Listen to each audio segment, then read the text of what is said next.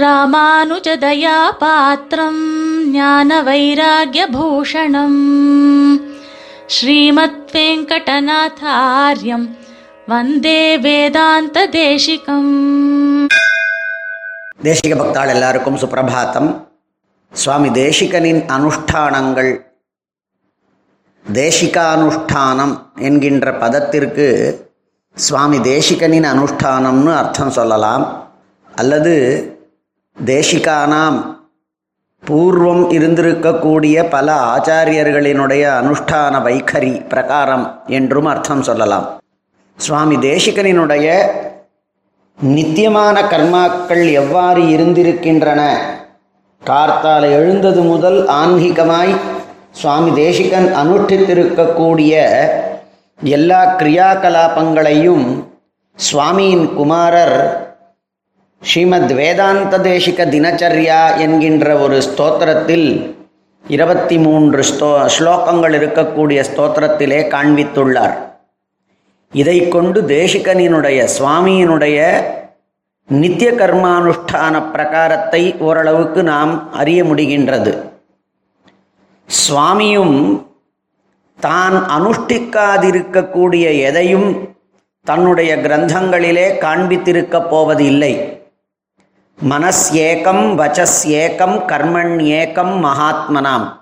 மகாத்மாக்கள் மனசில் இருக்கிறது தான் வார்த்தையிலே வந்து அதுதான் செயலாக பரிணமிக்கும் என்று பெரியவர்கள் சொல்லி இருக்கக்கூடிய காரணத்தினால் சுவாமி தான் அனுஷ்டிக்காத எதையும் பரோபதேசமாக நீங்கள் இப்படி அனுஷ்டியுங்கோள் என்று மாத்திரம் சொல்லியிருப்பதற்கு பிரமேயம் இல்லை சுவாமி இந்த கர்மானுஷ்டான விஷயத்திலே ஸ்ரீ பாஞ்சராத்திர ரக்ஷா என்கின்றதான கிரந்தத்தை அனுகிரகித்துள்ளார்.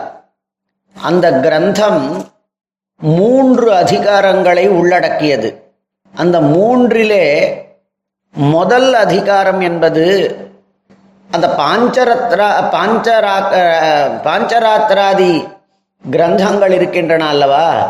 அவைகளினுடைய சித்தாந்தத்தை அவைகளினுடைய பிராமாண்யம் முதலியவற்றை எடுத்து சொல்லுவதற்காக அமைந்திருப்பது. அந்த கிரந்தங்கள் எல்லாம் அவசியமாக உபாதேயங்கள் என்று சாத்வதாதி புராணங்கள் சாத்வதாதி ஆகமங்களினுடையதான விஷயத்தினுடைய பிராமாண்யத்தை எடுத்துச் சொல்வதற்காக வந்திருக்கின்றது.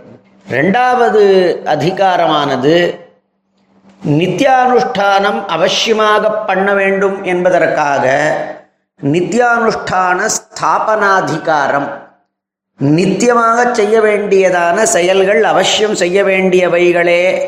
அவைகள் ஒரு நாளும் கர்மாக்களிலே லோபம் வரக்கூடாது என்கின்றதான தாத்பரியத்தை கொண்டு இரண்டாவது அதிகாரம்.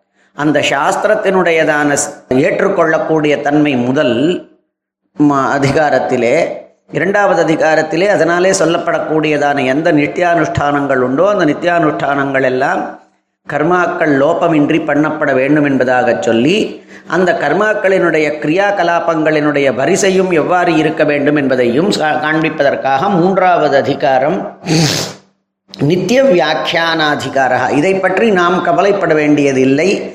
சுவாமி பாஷ்யக்காரரே தன்னுடைய நித்திய கிரந்தத்திலே இவைகளை அனுகிரகித்துள்ளார்.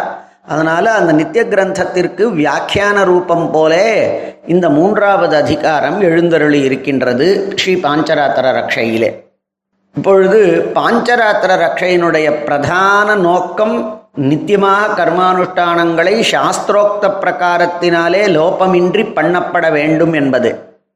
அதிலே சுவாமி பாஷ்யக்காரர் காண்பித்திருக்கக்கூடிய பிரகாரத்தினுடைய வியாக்கியான ரூபம் போன்று அமைந்திருக்கக்கூடியது மூன்றாவது அதிகாரம் என்பதும் இப்பொழுது சொல்லப்பட்டிருக்கின்றது. அதில் சுவாமி பாஷ்யக்காரர் நித்திய கிரந்தத்திலே சாதிக்கும் பொழுது எம்பெருமானுக்கு ஆராதனமாகிறதான இஜ்ஜியை பண்ணுதலே ஒருவனுக்கு மிகவும் முக்கியமானதான கைங்கரியமாகும் செயலாகும் கிரியாவாகும் என்று காண்பித்துள்ளார். கார்த்தால எழுந்தவுடனே நேரடியாக அதற்காக பல்ல கூட தேய்க்காமல் பெருமாளுக்கு ஆராதனை பண்ணலாமான்னா அப்படி இல்லை. அதனால் அதுக்கு வேண்டிய அதிகாரத்தன்மையை ஏற்றுக்கொள்ள வேண்டும். அதை கொண்டுதான் ஆராதனம் பண்ண வேண்டும். அதற்கு என்ன அப்படின்னா குணங்களாலே ஆராதனம் ஏற்பட அதிகாரித்துவம் ஏற்பட வேண்டும்.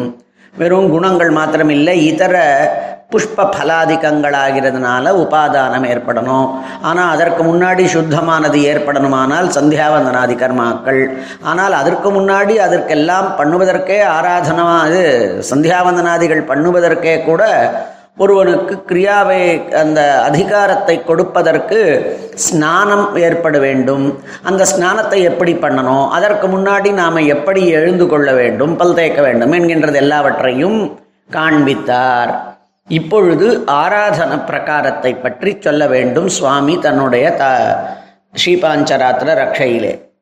ஆனால் நம்மளுடைய தௌர்பாகியம் என்னவென்றால் எந்த இஜ்யா பிர ஆராதனம்தான் அத்தியந்தம் முக்கியம் என்று காட்டப்பட்டிருக்கின்றதோ பாஷ்யக்காரருடைய கிரந்தத்திலே எந்த பாஷ்யக்காரரினுடைய நித்திய கிரந்தத்தினுடைய வியாக்கியான ரூபமாக அவதரித்திருக்கின்றதோ இந்த மூன்றாவது அதிகாரம் அந்த அதிகாரத்திலே எம்பெருமானுடைய ஆராதனத்திற்கு என்னென்ன விதமானதான அதிகாரி விசேஷம். எந்த மாதிரியான குணங்களை கொண்டு எந்த மாதிரியெல்லாம் இருக்கக்கூடாது என்று காண்பித்து உபாதானம் வரைக்கும் நன்னா வந்திருக்கக்கூடிய கிரந்தம் நம்மளுடைய தௌர்பாகிய விசேஷத்தினால் சரியா அந்த முக்கியமானதான இஜ்யா விஷயத்தினுடையதான இடத்திலே லுப்தமாக இன்றைக்கு கிடைக்கப்பெற மாட்டாததாக அமைந்திருக்கின்றது.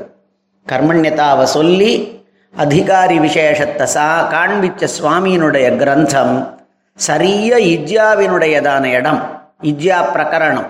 அந்த இஜ்யா பிரகரணத்திலே ஒருவன் மாத்தியான்கிகாதிகளை பண்ண வேண்டும். அந்த மாத்தியான்கத்துக்கு முன்னாடி ஸ்நானாதிகளை பண்ணணுங்கிறதான விஷயங்கள் எல்லாம் நிச்சயமா இருக்கணும். என்ன மற்ற கிரந்தங்கள்ல இருந்து நம்மளுக்கு தெரியறது. சரியா இந்த இடம் லோபமாக ஆகியிருக்கின்றது. முக்கியமானதான மகாபாகமாக ம- மகா முக்கியமானதான இடமானது இங்கு லுப்தமாக கிடைக்கப்பட மாட்டாததாய் நஷ்டமாக நம்மளுடையதான பாக்யஹீனத்தாவினாலே அமைந்திருக்கின்றது. இதற்கு மேலே கிடைக்கக்கூடியது சுவாத்தியாயங்கிறதான அடுத்த கட்டத்தினுடையதான விஷயம்தான். எனவே இவ்விஷயத்திலே நாம் அறிந்து கொள்ளப்பட வேண்டியது இதர கிரந்தங்களிலே என்னென்ன சாதிச்சிருக்கா பெரியவாங்கிறது. சுவாமியினுடையதான தினச்சரியாவிலேயும் பதினான்காவது ஸ்லோகத்தில் தன்னுடைய சிஷ்யாளுக்கெல்லாம் இவ்வாறு சாஸ்திரங்களை எல்லாம் சொல்லி அவர்களுக்கும் உரியதான உபாதானத்துவத்தை அதிகாரித்துவத்தை ஆராதனாதிகளுக்குரிய அதிகாரித்தன்மையை ஏற்படுத்தி தானும் ஆத்தியான்மிகமாகிறதான செயலை செய்து தன்னுடைய இஷ்ட தேவதையான வரதனை ஆராதனம் பண்ணக்கூடியவனான பிராட்டியோடு கூடிய வரதனை ஆராதனம் பண்ணக்கூடியவரான நம்மளுடைய சுவாமி தேசிகனாகிறதான ஆச்சாரியனை கொண்டாடுகின்றோம் சேவிக்கின்றோங்கிறதாக இச்சம் ஹுபாதாய சாஸ்திர சிக்ஷாம். தாம் சாப்பியுபாதான பதே நிவேஷ்ய. மாத்தியான்கிகம் கர்ம சமாப்பிய பஷாத் வந்தே யஜந்தம் வரதம் சதாரம்னு இருக்குது அதனால் இஜ்யா ரொம்ப முக்கியமானது ஆராதனம். ஆனால் ஆராதனத்திற்கு முன்னாடி அவசியமாக மாத்தியான்கிகம் பண்ணணும். ஆராதனத்தை புருஷர்கள்தான் பண்ண வேண்டும். அதை அவசியமாக பஞ்சசம்ஸ்காரம் ஆனவாதான் பண்ணணும். ஆனால் ஆராதனம் பண்ணுறதுக்கு முன்னாடி நித்தியமாக மாத்தியான்கிகம் பண்ணியிருக்கணும். ஆனால் மாத்தியான்கிகத்திற்கு முன்னாடி அந்த இதர கிரந்தங்களிலிருந்து நமக்கு தெரியறது. ததங்கமாக மாத்தியான்கிகத்திற்கு அங்கமாக ஒரு சாஸ்திரமா ஒரு ஸ்நானமானது விதிக்கப்பட்டிருக்கின்றது. அந்த ஸ்நானத்தை யதா சௌக்கியம் யாருக்கு முடியறதோ அவள் அந்த காலத்தில் எல்லாரும் ஆஃபீஸு அது அதெல்லாம் இல்லை அவள் பண்ணிட்டு இருந்தா. இப்போ நாம் வந்து அது அவசியமாக பண்ண முடியறதில்ல. அதாவது இதை பற்றி பேசும்பொழுது எதெல்லாம் இந்த நடைமுறைக்கு ஒத்து வருமோ அவைகளை மாத்திரமே சொல்லலாம் அப்படிங்கிறதாக ஒரு ஒரு குரல் கூட கேட்டுது. ஆனால் பெரியவாளினுடைய ஆச்சாரங்கள் எப்படி இருந்திருக்கின்றது என்பதையும் காண்பிக்கணுங்கிற காரணத்தினால மாத்தியான்கிகத்தை பெரியவா பண்ணி இருந்து மாத்தியான்கிகத்திற்கான ஸ்நானத்தை பெரியவர்கள் பண்ணி இருந்திருக்கா அப்படின்னு தெரியறது. அதை நாமும் மற்ற நாட்கள் இப்போ தர்ப்பணாதி நாட்கள்லாம் இந்த மாத்தியான்கிக ஸ்நானம்ங்கிறதையும் சங்கல்பிச்சுண்டு பண்ணுற வழக்கம் இருக்குது அதை சா